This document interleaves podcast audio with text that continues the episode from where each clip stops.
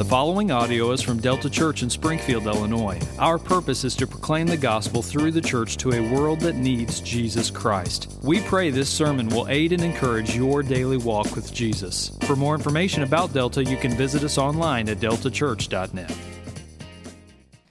Hey, friends, good morning.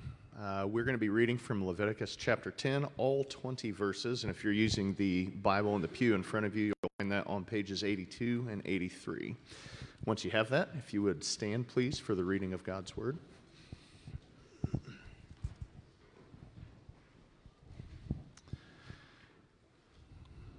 Chapter 10. Now Nadab and Abihu, the sons of Aaron, each took his censer and put fire in it, and laid incense on it, and offered unauthorized fire before the Lord, which he had not commanded them. And fire came out from before the Lord and consumed them, and they died before the Lord. Then Moses said to Aaron, This is what the Lord has said Among those who are near to me, I will be sanctified, and before all the people, I will be glorified. And Aaron held his peace. And Moses called Mishael and Elzaphan, the sons of Uzziel, the uncle of Aaron, and said to them, Come near, carry your brothers away from the front of the sanctuary and out of the camp. So they came near and carried them in their coats out of the camp, as Moses had said.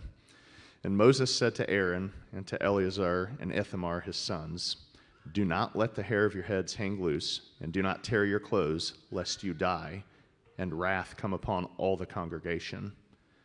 But let your brothers, the whole house of Israel, bewail the burning that the Lord has kindled. And do not go outside the entrance of the tent of meeting, lest you die, for the anointing oil of the Lord is upon you. And they did according to the word of Moses. And the Lord spoke to Aaron, saying, Drink no wine or strong drink, you or your sons with you, when you go into the tent of meeting, lest you die. It shall be a statute forever throughout your generations. You are to distinguish between the holy and the common, and between the unclean and the clean. And you are to teach the people of Israel all the statutes that the Lord has spoken to them by Moses. Moses spoke to Aaron and to Eleazar and Ithamar, his surviving sons Take the grain offering that is left of the Lord's food offering, and eat it unleavened beside the altar, for it is most holy. You shall eat it in a holy place, because it is your due and your son's due from the Lord's food offering, for so I am commanded. But the breast that is waved and the thigh that is contributed, you shall eat in a clean place, you and your sons and your daughters with you for they are given as your due and your sons' due from the sacrifices of the peace offerings of the people of Israel. The thigh that is contributed and the breast that is waved, they shall bring with the food offerings of the fat pieces to wave for a wave offering before the Lord. And it shall be yours and your sons with you as a due forever, as the Lord has commanded. Now Moses diligently inquired about the goat of the sin offering, and behold, it was burned up and he was angry with Eleazar and Ithamar, the surviving sons of Aaron, saying, Why have you not eaten the sin offering in the place of the sanctuary, since it is a thing most holy, and has been given to you, that you may bear the iniquity of the congregation to make atonement for them before the Lord? Behold, its blood was not brought into the inner part of the sanctuary. You certainly ought to have eaten it in the sanctuary, as I commanded. And Aaron said to Moses, Behold, today they have offered their sin offering and their burnt offering before the Lord, and yet such things as these have happened to me. If I had eaten the sin offering today, would the Lord have approved? And when Moses heard that, he approved. Please be seated. I'd like to invite up John Kleinschmidt this morning. Um, Jonathan and family are on vacation. John is filling in this morning. Um, I've known John coming up on our 20 year anniversary, so I don't know what you're going to buy me, but it better be good. Um, seriously, I've known him for 20 years. And um, I've not known many people for 20 years and like still friends with them, so it's been a great blessing to me. Um, I want to pray for you, John, and look forward to what you have to say. Father, thank you for John, my friend. I pray that you would uh, speak through him this morning. You give him the words to preach and Lord, I pray for our hearts that we'd receive your word and that it would be applied to our lives. In the name of Jesus Christ, we pray. Amen.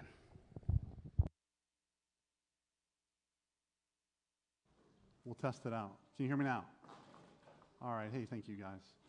Uh, good morning. As he said, my name is John. Uh, last name is Kleinschmidt. I'm one of the pastors here. It's a blessing to be here in Leviticus 10 with you. Um, so, and also, Dan did a really good job saying those names. Um, mm, don't expect the same from me. Uh, there shall be some mess ups there. There was a text string yesterday that said, Thank the Lord that we're not saved due to pronunciation. Otherwise, I would be way out of the game. And anybody who knows me knows that's true. Um, also, today is a special day in our family uh, because it's my wife's 40th birthday. Yes, that's right. She said not to make a big deal of it, so I'm going to try to hold back my normal self right here. Um, we love you, babe, and happy birthday. So, um, I came to Christ when I was 19 years old. Um, I came to Christ through uh, a friend, Steve Dame, who was a disciple in me and knew I didn't know Jesus. And when I came and became a Christian, um, so I'd went to church before that, but I wasn't a Christian. So when I came to Christ, um, I tried to pursue him as best I could. One of the things Steve said to me was, read your Bible, you're not going to understand it. Keep reading your Bible, it doesn't matter. So I did. And there's lots of stuff I didn't understand. Um, and on that journey of reading and discovering, I ran into things about God um, that was not what I was accustomed to according to American Christianity or my perception before I came to Christ. And on that journey, I had to decide do I want God for God, or do, want, do I want God for who I want him to be, or if he's like me? I don't think we're going to struggle today to understand the text or the high level um, point, if you will, but I think we might struggle to like it. The reality of it is, is God is not seeking a popularity context. He's not looking for us to affirm who he is or add value to his decisions.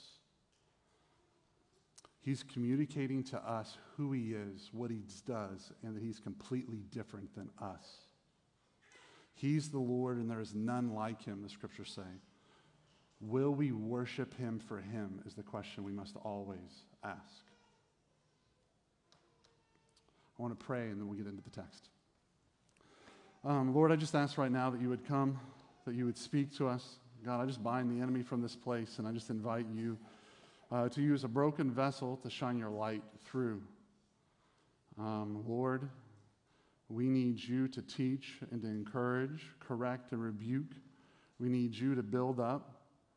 We want you to define yourself for who you are and for us to love you for you. I pray that any extremes that come to our hearts through this sermon, that you would give us a measured and a tempered perspective, and that we would leave here changed and in awe and in reverence of you and confident that by your grace we can serve you.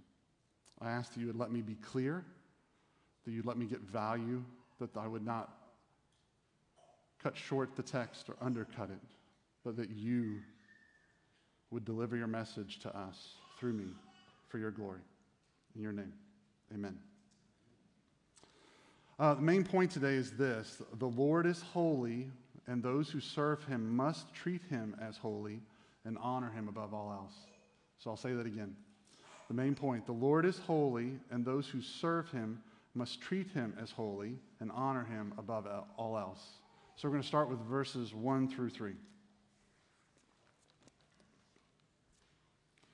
Now, Nadab and Abihu, the sons of Aaron, each took his censer and put fire in it, and laid incense on it, and offered unauthorized fire before the Lord, which he had not commanded. And fire came out from before the Lord and consumed them, and they died before the Lord. Then Moses said to Aaron, This is what the Lord has said Among those who are near me, I will be sanctified, and before all the people, I will be glorified. And Aaron held his peace, or he was silent.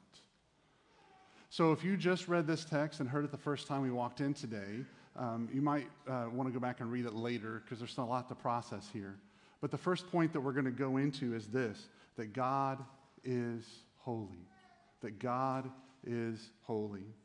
So, chapter 9, uh, to give you context of what's going on, it, it describes where God tells the people through Aaron and Moses that if you obey my decrees and that you give the sacrifices in accordance to my commands, you will see my glory, and I will be among you and present with you. And God shows this through a consuming fire that comes down from heaven, heaven and consumes the sacrifice. It's just like when we accept something that we're eating and it comes in, in this, we partake of it. Here, God sends a fire to consume it, showing that He is pleased with what has occurred. And He's accepted it. And in that moment, the people fall down in fear because the Lord had appeared among them. So I don't want us to miss this. Like the holy God. So I don't even, I, I don't have enough words to try to describe this, but a transcendent being outside of time, the creator of all things, the one who knows all things, the one who's sovereign over all things, manifest himself among a people in a tangible way. That's amazing. That's a miracle. That's phenomenal. And to them, they fell in worship appropriately so. Because the God who's outside of time manifested himself within time through a consuming fire. And in this, the two oldest sons of Aaron, following this at the same day, so flowing from chapter 9 into chapter 10, it's all the same day. It's a continual thought. Right after this, it says that they went in to offer their own sacrifice of worship. They did it on their own terms, thinking that they will see God's glory again.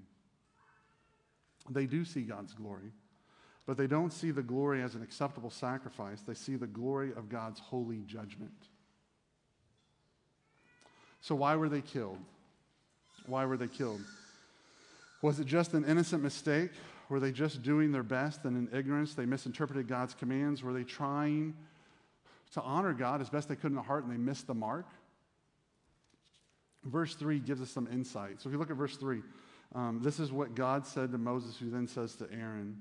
It's in the middle of verse 3. And it says this Among those who are near me, I will be sanctified, and for all the people, I will be glorified.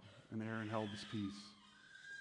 The explanation given here that Aaron accepts is that those who are near me, the priests, they are to set me apart as holy, sanctified. Like in their hearts, I am to be paramount, the primary.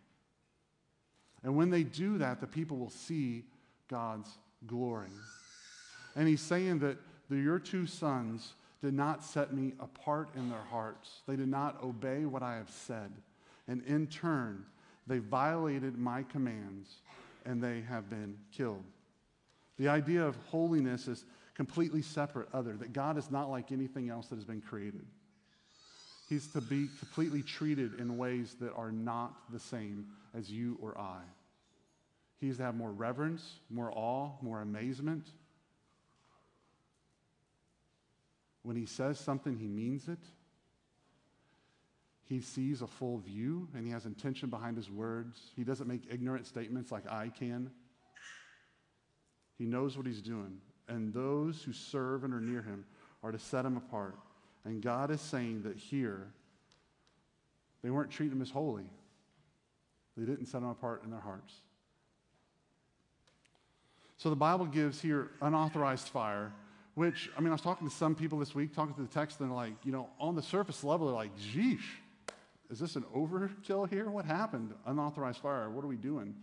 Um, why is he responding in this way?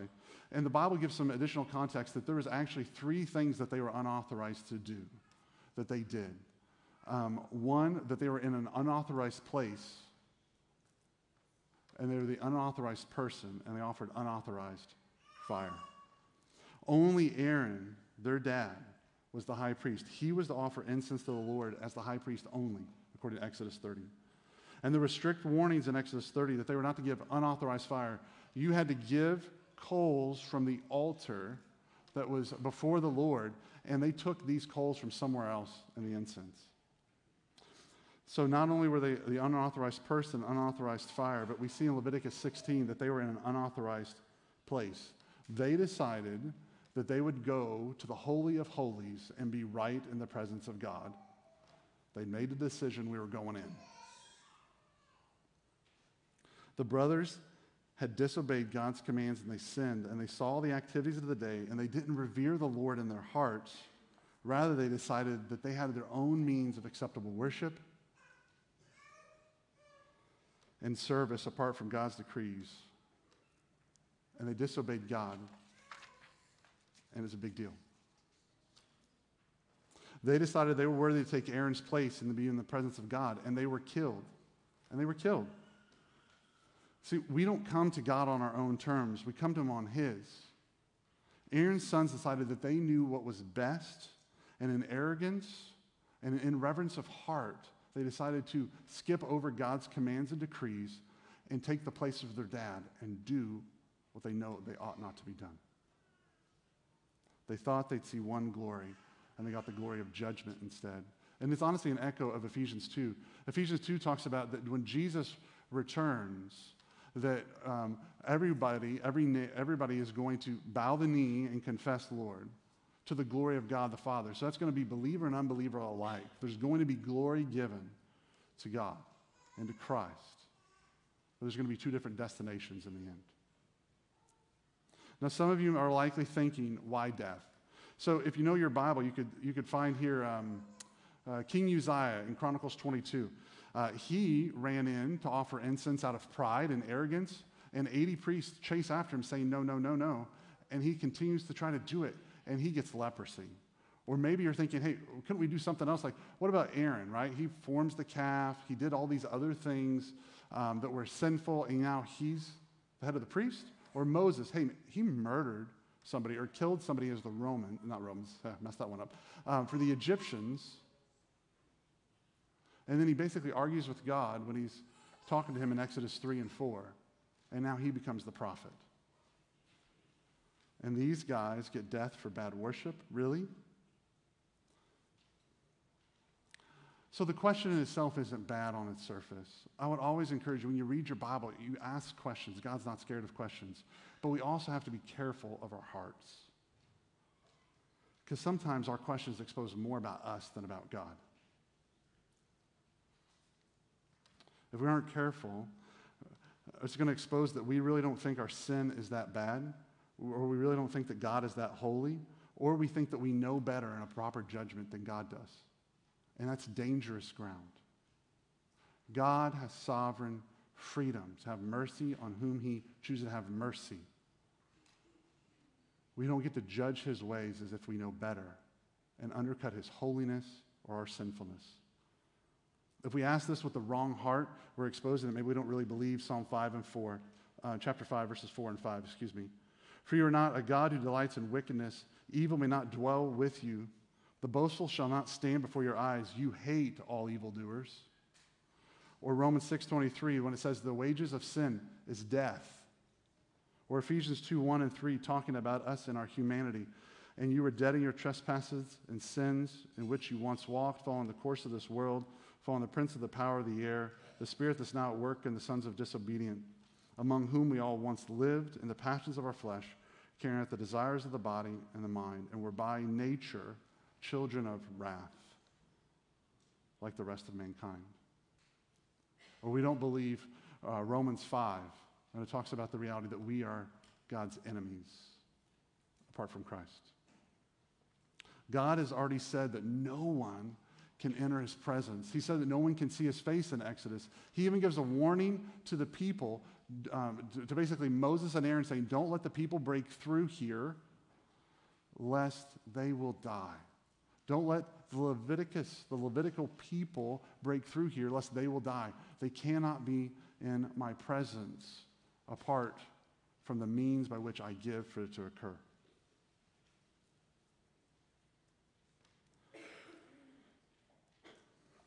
God is holy, completely other, and he's not to be trifled with. And his killing of the two oldest sons doesn't expose an error in God's judgment, it exposes an error in their judgment. He was just being faithful to what he'd already said would happen. And we have to be careful when we come to a text like this or when we read things in the Bible we don't like, but we must be careful that we do not go to God with a judgmental heart versus asking Him to help us understand. So think about it with this, right? They were judged because they did not obey God's words and commands and did not revere Him in their heart. We must not read the scriptures and in our hearts disobey His commands, judge His commands, not heed his warnings or take them seriously because we don't like them. We are doing the same sin. It's dangerous ground that we must be on guard against. And it won't work. Um, so, our kiddos um, are wonderful. I love them. They know how imperfect I am, and they love when I share examples of them. But one of them, I will not use names, um, had certain things taken away due to using words in an unloving way, right? So when we use words in an unloving way, we lose things that we love, in a sense, as a consequence. So sometimes some of our kids might come back and say, Hey, I would like this back. And sometimes the answer is yes, and sometimes the answer is no. Um, sometimes when it's no, it can become unloving words again. Do, does that work out for them? What do you think? Yes or no? All the good yeah, parents, it should be a no, right? Like we all make mistakes. It should be no. No, it doesn't, right? Because they're having the same heart. We must not come to God with a judgmental heart of who He is, without an open heart to say, We want you for who you are. Teach us who you are.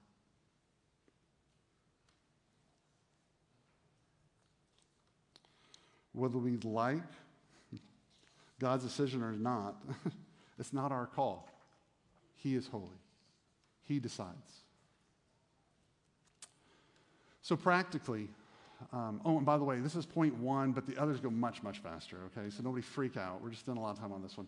Um, practically, you need to know the context. So here in, night, uh, in, in chapter 10, it's transitioning all the way up through basically what comes in 19, where God is going to give in all these laws and decrees for the priest and the people. And God is going to say in chapter 19 that you are to be holy as I am holy. You are to obey my decrees lest you die or lest my name is profaned that you're going to make me look bad, that my glory will be undercut among the nations. And you're going to know that I'm the Lord. And that this transition right here practically is to be a warning, a warning to the priest that they must take God's word, word, seriously, that they will be accountable, and no position or family or role makes you not have consequences for your sin. There's nobody above that. There's no earthly person that just gets to be out of it. God sees and he cares. It's supposed to be a warning to the people. Hosea 4 9 says, like priests, like people, that people are going to follow and do what they see. So there are about to be all these commands of this is what it looks like to be the people of God. And if the priest can only partially obey, the people will only partially obey. They will model the behavior they're seeing. That's what makes somebody a leader. Leaders are not those who stand up front, leaders are those who are modeling behaviors that others are modeling. That's the concept of even discipleship, helping lead others to more fully follow Jesus or know Jesus, but you come through modeling. It's also parenting. That's why the saying, do what I say, not what I do, is crazy and undercuts everything.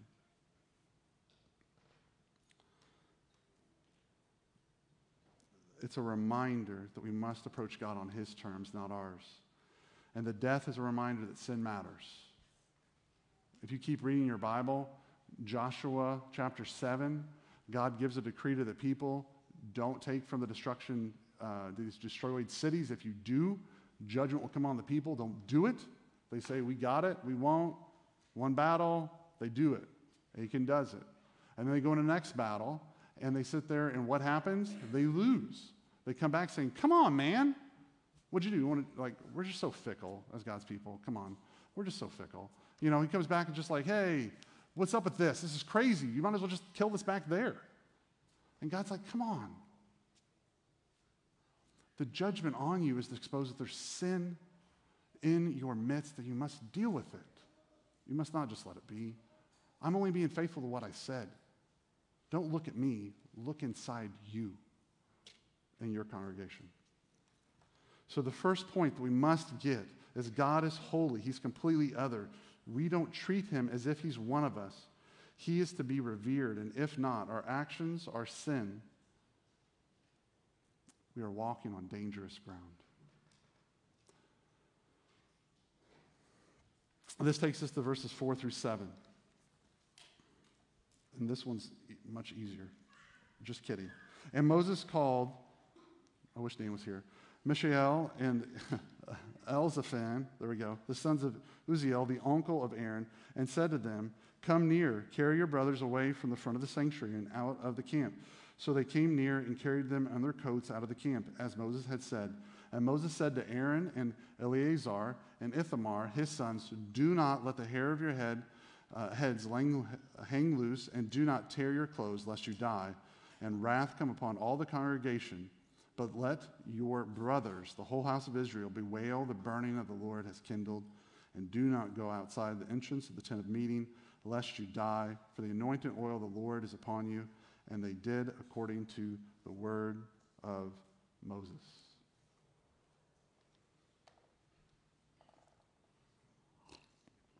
Point number two is this those who serve God must revere and prioritize Him.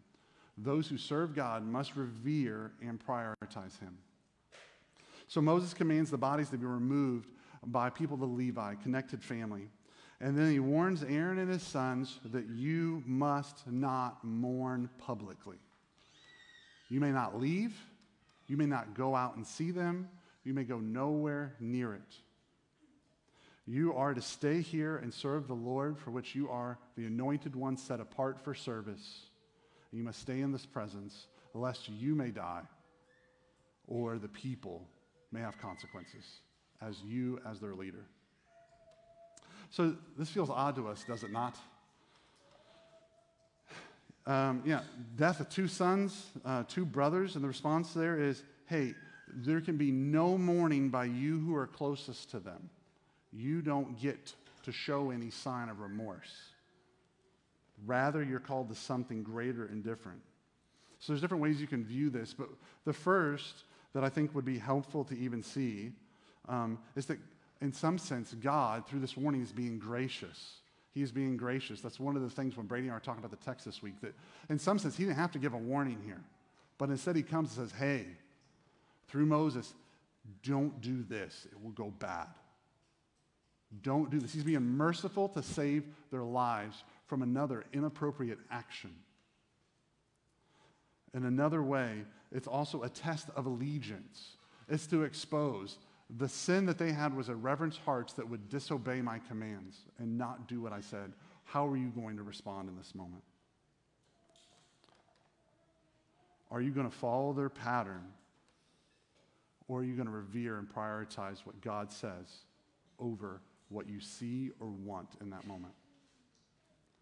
See, the decrees of Moses and the decrees of God and the laws of Leviticus aren't just to be there unnecessarily harsh uh, for the priest or anyone else. The priest's role is to represent God to the people and the people to God. Their service to him is to be primary. So here, publicly mourning could look like or be the impression they disagree with God's judgment on the two oldest sons. That they are mad at him, upset at him, and disagree. Being around a dead body would make them ceremonially unclean, so they could not then serve within the, um, the tent of meeting or the temple, leaving the people without an intercessor when they needed it. So they could not leave. Even in Leviticus 21, it's going to give more decrees on how the priests were to be different because they're supposed to be set apart and completely other, even more so than the set apart and completely other Israel. Um, and honestly, all the details we may not fully understand or comprehend. We may be like, I don't fully get that. They have certain rules around marrying, certain people can be there. I mean, the, rule of like, hey, if somebody has a crushed testicle, they can't serve. I don't have all the context. I'm glad John's preaching that. I hope, unless he, he's, that's going to be the week he's gone, right? I can see him already asking that one. But what we can say is that the Lord is good, and his priests are to serve him first and obey his commands. See, God is sovereign, and he works in a different realm than we do. Um, and would it be surprising then if we didn't understand maybe every detail or see all the context? So at work years ago, um, there was a conversation, uh, and it went from aisle to aisle at work because we work in cubicles. It's really cool. You guys know that. Now I work at home, so I don't have a cubicle. Um, but there's a conversation. The conversation went something like this. It started with a question of Would you let your 18 year old, or, or would you let an 18 year old boy date your 14 or 15 year old daughter? And this literally went from row to row to row to row to row, right? And then it finally got to ours, and the question came to me like, Well, what do you think, John? Um, so basically, what I told them was that Sarah and I will not counsel our children, we'll counsel them to not date until they're at an age of where they can be married and it's somebody who they think is worthy to be married as a lover of Jesus. Until then, we're going to counsel them to not date. And they were like, say what? And I was like, yeah. I was like, so I said, I said, so here's the thing. We're not looking for them to have a bunch of baggage, sexual sin, hurts, and other items they're going to have to deal with in their future marriage or issues. We're not looking for them to be abused or an abuser. We're looking for them to be holy, and we're trying to guard their hearts, so our counsel will be that. And one of the guys was like, okay, or seriously? And I was like, yeah. And I asked him, I said, would you let the 18 year old version of you date your daughter? And he's like, no way. I'm like, point made. But the reality was, it seemed crazy to those people because we were functioning out of two different kingdoms and two different perspectives. So, would it be crazy to think that maybe the transcendent God of the universe, who knows all, sees all, does all, works all, that he may work in certain ways that maybe we don't fully comprehend? That maybe his details were like, well, I want to know everything. Like, maybe there's certain things we're going to come to and be like, we trust you and obey you, even if we can't see the fullness of it just yet.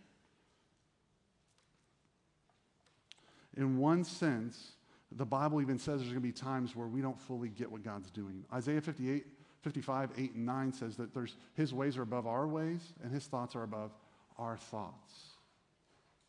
Romans 11 talks about the reality there's no one who knows so much they can counsel God and be like, You're wrong.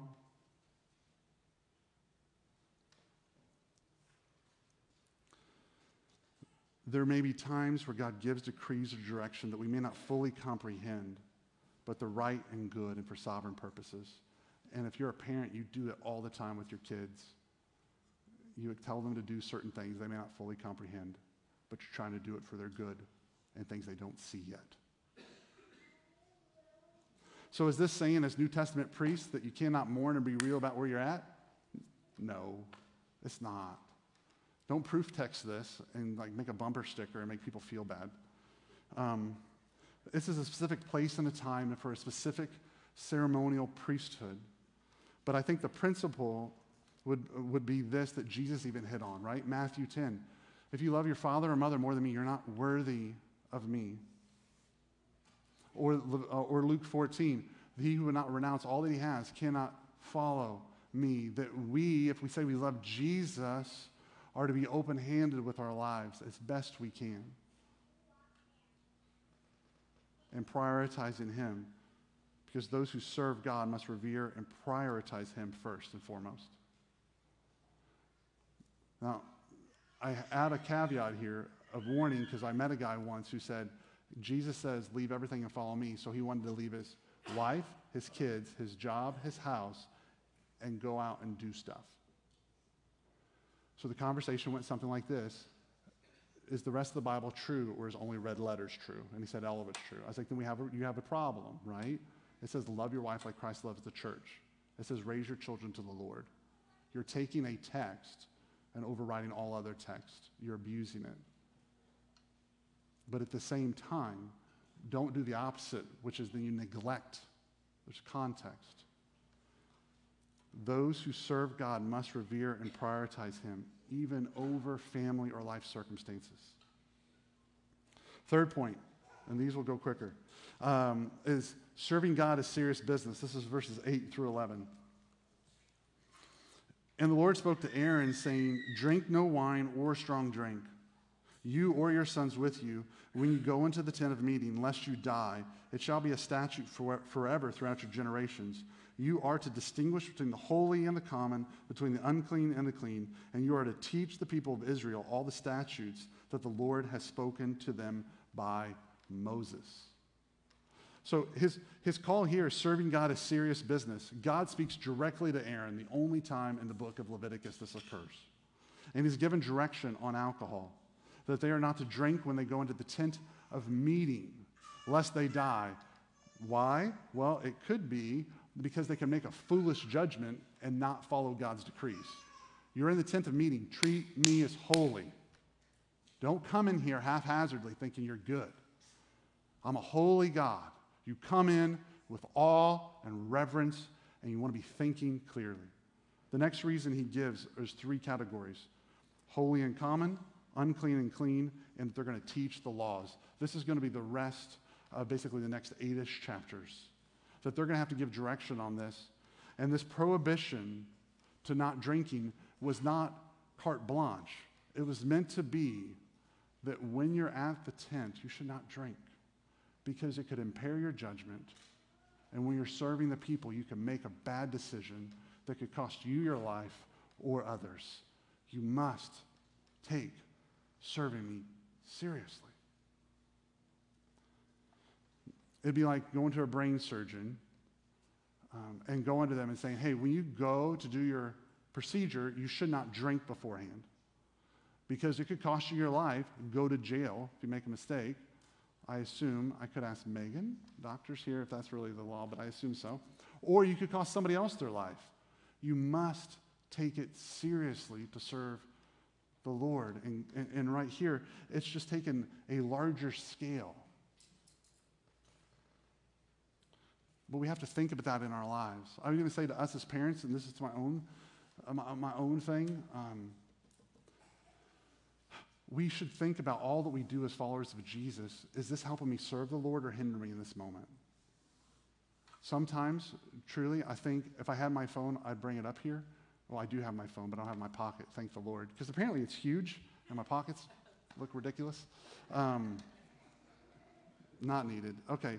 So the basically, sometimes you can have a conversation with your kids, and what we can be teaching them, like we're there to serve the Lord in that moment, engage them where they're at. And sometimes what we're teaching them is, hold on. This is what I did yesterday morning. They're asking me, I'm sending a prayer request for a sermon. Give me a second, okay? I know we need to engage on something happening, but I need to get my, like even a good thing, right? But my option in that moment is on to serve the Lord and engage in my kids. Serving God is serious business. And we must take it seriously no matter what, small or big. And this leads to our last point. God is gracious. God is gracious. So this is going to be verses 12 through 20. We're not going to read it all, but we're going to see God is gracious. And we're going to see that He's gracious in two ways. Okay? Mo- Moses appro- approaches them um, first about the meat. Um, well, I went too far. Two ways. First one is verses 12 through 15. This is where God is gracious in that he affirms that God is still going to use Aaron's family for his purposes. The judgment on one does not mean judgment for all. I'm still going to use you, I'm still going to provide for you. You're still to obey my commands. Just because they made a mistake doesn't mean that you are now judged in the same vein. Judgment on one does not mean judgment for all. And he's reaffirming you are to obey and be my people and representatives. It'd be just like a, a, a church who could have some leader or lead pastor or something have a fall that doesn't negate, if they're pursuing the Lord, that God can still use that church for kingdom purposes, even if it's hard. So he's gracious. The judgment on one does not mean judgment for all. That one mistake by a family member does not have to rule them forever. They can be established. And that's true. I even just really hit me when I was preparing that some of you need to hear that too. One mistake from a family member doesn't have to dictate the rest of your life. Maybe you were sinned against. Maybe somebody left. Maybe somebody died. Maybe it's your own sin. But if you're here today, you should know that God is gracious and that through Jesus, he can still use and redeem. Don't let one thing become your God over the living God who offers power and help. So here he is gracious with this family, saying, I'll still use you. The second means he's gracious is 16 through 20, where God shows his grace that heart attitude matters. And this is where Moses comes and he inquires about the goat meat. Say goat meat. Good news is, next fellowship, James roasting goat. She's not. So, so goat meat, so they have goat meat, and here Moses is there and he is saying, What happened to it? What did we do? Where are we going? Why did it happen? And he's literally getting angry with the, uh, the youngest two sons of Aaron because he hears that they didn't eat the meat. Rather, they burn it up. And he is ticked because he's concerned that they're having the same irreverent heart that their older brothers did. And he's like, What are you doing? Have you not seen what happens here? And in the middle of that, Aaron speaks. This is 19 through 20. And Aaron said to Moses, so he interrupts them. And Aaron said to Moses, Behold, today they have offered their sin offering and their burnt offering before the Lord, and yet such things as these have happened to me. If I had eaten the sin offering today, would the Lord have approved? And when Moses heard that, he approved. When Moses heard that, he approved. So basically, Aaron's like, man, we've done all that we thought was right today. We sought to give what we knew we should give today. And at the end, was it right for me to eat of the celebratory food that is supposed to be one of the most pinnacle celebrations in the midst of my two sons just died? Was that actually right? Would God have actually been like, yay for that? Is that correct? His question, in some sense, seems like he's really looking for, like, this is my heart. What? Am I wrong?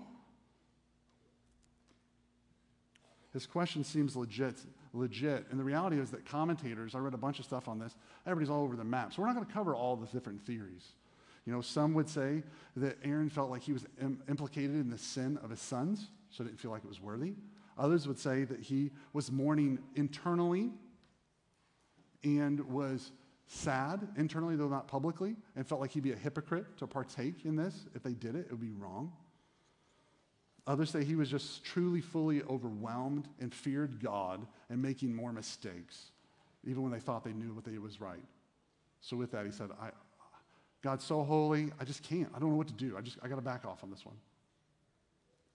And the long and short is we see God was not being, uh, as we see that Aaron was not being irreverent to the Lord in his actions, as his eldest two sons were. He wasn't seeking to take the holy things for granted, but he deemed that whatever the situation is and whatever was happening, he deemed that this was so holy he felt unworthy to partake out of reverence for God, not in rebellion against him. And from what we can see, it was acceptable because Aaron didn't die, from what we can see, and Moses approved of his explanation. So here's, here's the graciousness of God is heart motives matter. So this is what it says in Hebrews 4. For the word of God is living and active, sharper than any two edged sword, piercing to the division of soul and of spirit, of joint and marrow, discerning the thoughts and intentions of the heart. That God looks not only to what we are doing, but to our hearts. That's scary and good. It's scary and good.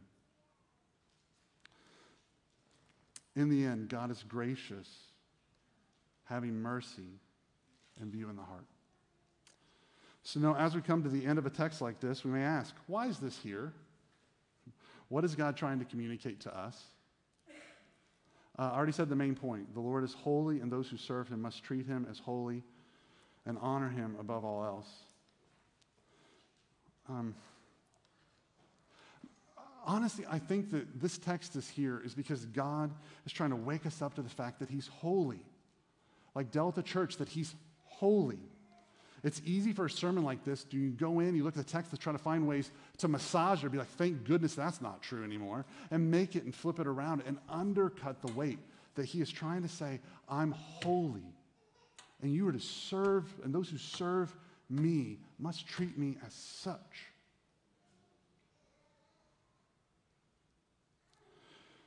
It's screaming out to us that God is beyond us, and we as his people should take him seriously. We should not trifle with God and believe when we sin that we're getting away with it. Galatians 6 says that he won't be mocked, that when we're walking in sin, he's not going to be mocked. Things will come from that. We need to know it. And sometimes we just play around with God. We just act like it's okay. We can do partial obedience, it'll be just fine. I can do this part, but not this part. And he's screaming out, I'm holy. Treat me as such. I knew a person once who said, like, I love Jesus and I hate the God the Father. The reality is they're not different. The book of Jude says that Jesus was there judging in the Old Testament. He is holy as well. The New Testament shows in Acts chapter 5, there was a couple who sold, uh, sold a land and then lied about it, saying that we gave it all. In reality, they didn't. They kept some back, which would have been fine, but they lied before the people, and God struck them down dead. And fear broke across the early church. God is holy. 1 Corinthians 11 talks about people taking communion with an inappropriate heart, making it about them, and that some of them had fallen asleep, died. Don't be deceived. Just because you're not getting a physical reality in this moment with your sin does not mean your sin's okay. It's not. 1 Timothy 5 says that sin will show up for some people before others, it's going to come after, but it shows up on us all.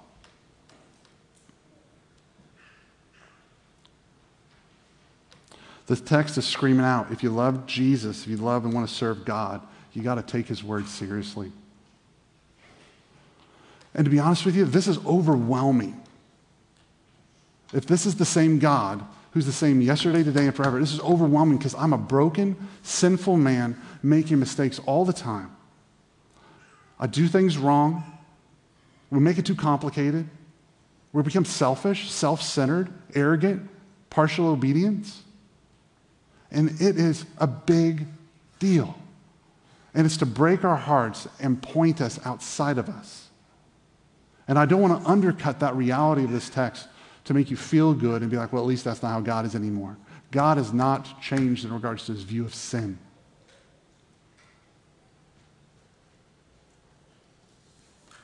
But this text points outside of itself to the big picture of who God is in the gospel. That there is no human hero in this text. There ain't nobody wearing the white hat in this text saying, I'm the hero, let's do this. No human. The Bible would say that all of us are Aaron's oldest sons. Everyone in here, you're Aaron's oldest son, just like me. We're arrogant, we're prideful, we hear of one thing, we do another. We don't do the goods we know we should do. We change rules to meet our desires. We impact others, whether our family or ourselves. We do good one moment, we do bad the next. And even we can't even control our words, according to James 3. And all this points forward to Jesus.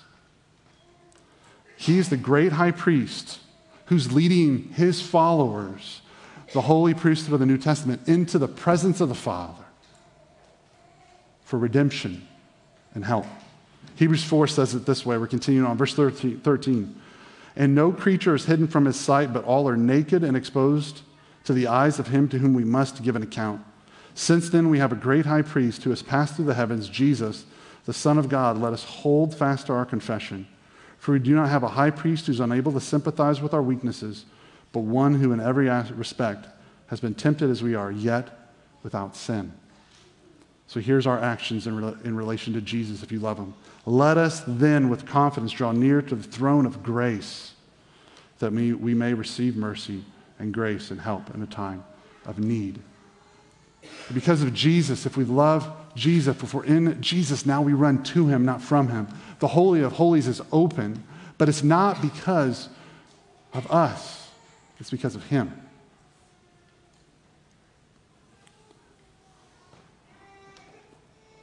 All the work of Christ, the Bible says, for the New Testament priesthood, because of his work, we can run to the Father because of Christ's merit.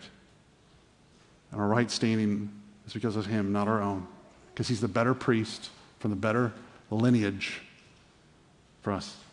1 Corinthians 1 30 and 31 says this, And because of him, you are in Christ Jesus, who became to us wisdom from God, righteousness and sanctification and redemption so that as it is written, let, let the one who boasts boast in the Lord.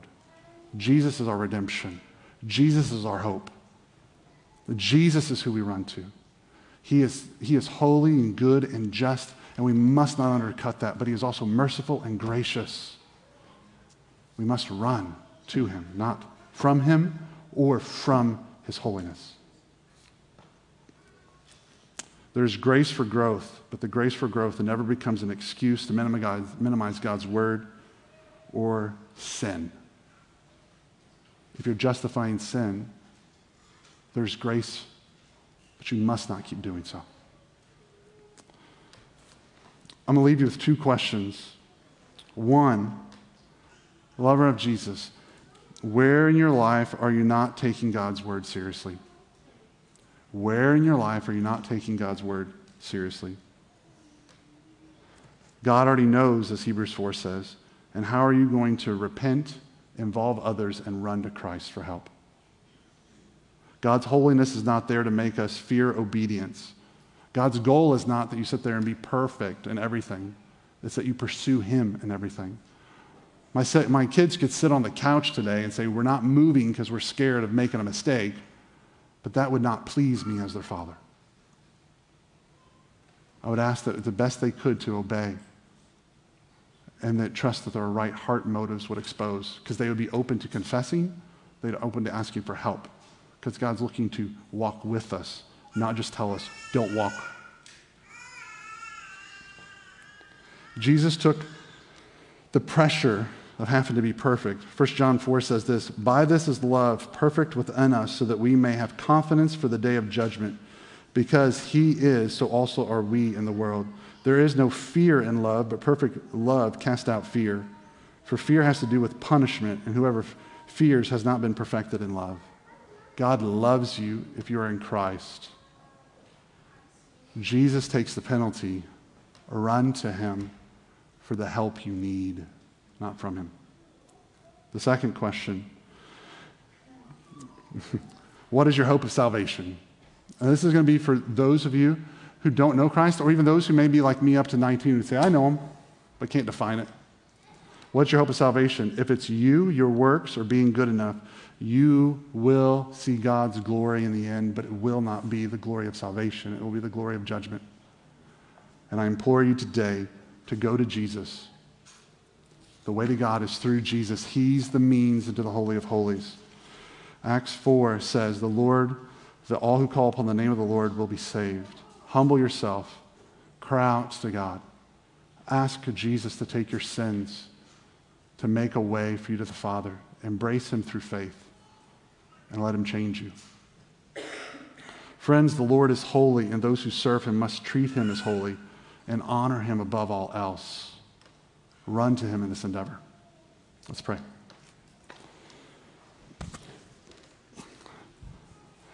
Father, I just thank you for today. Um, God, I just pray, would you help us see you clearly? We're all over the map. Some of us are going to hear part of this and be fearful of spinning out and only listening to part of your word and not seeing the redemptive forgiveness part.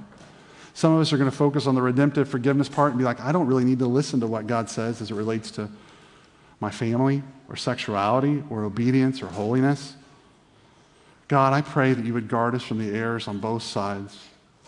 I pray that we would not spin out, that we would not make this about us, that we could see you for who you are in your holiness and goodness, and also see that you're the God who is merciful and gracious. You're both these things. Forgive us for making you something or not. And help us. Help us give ourselves to you. In your name, amen.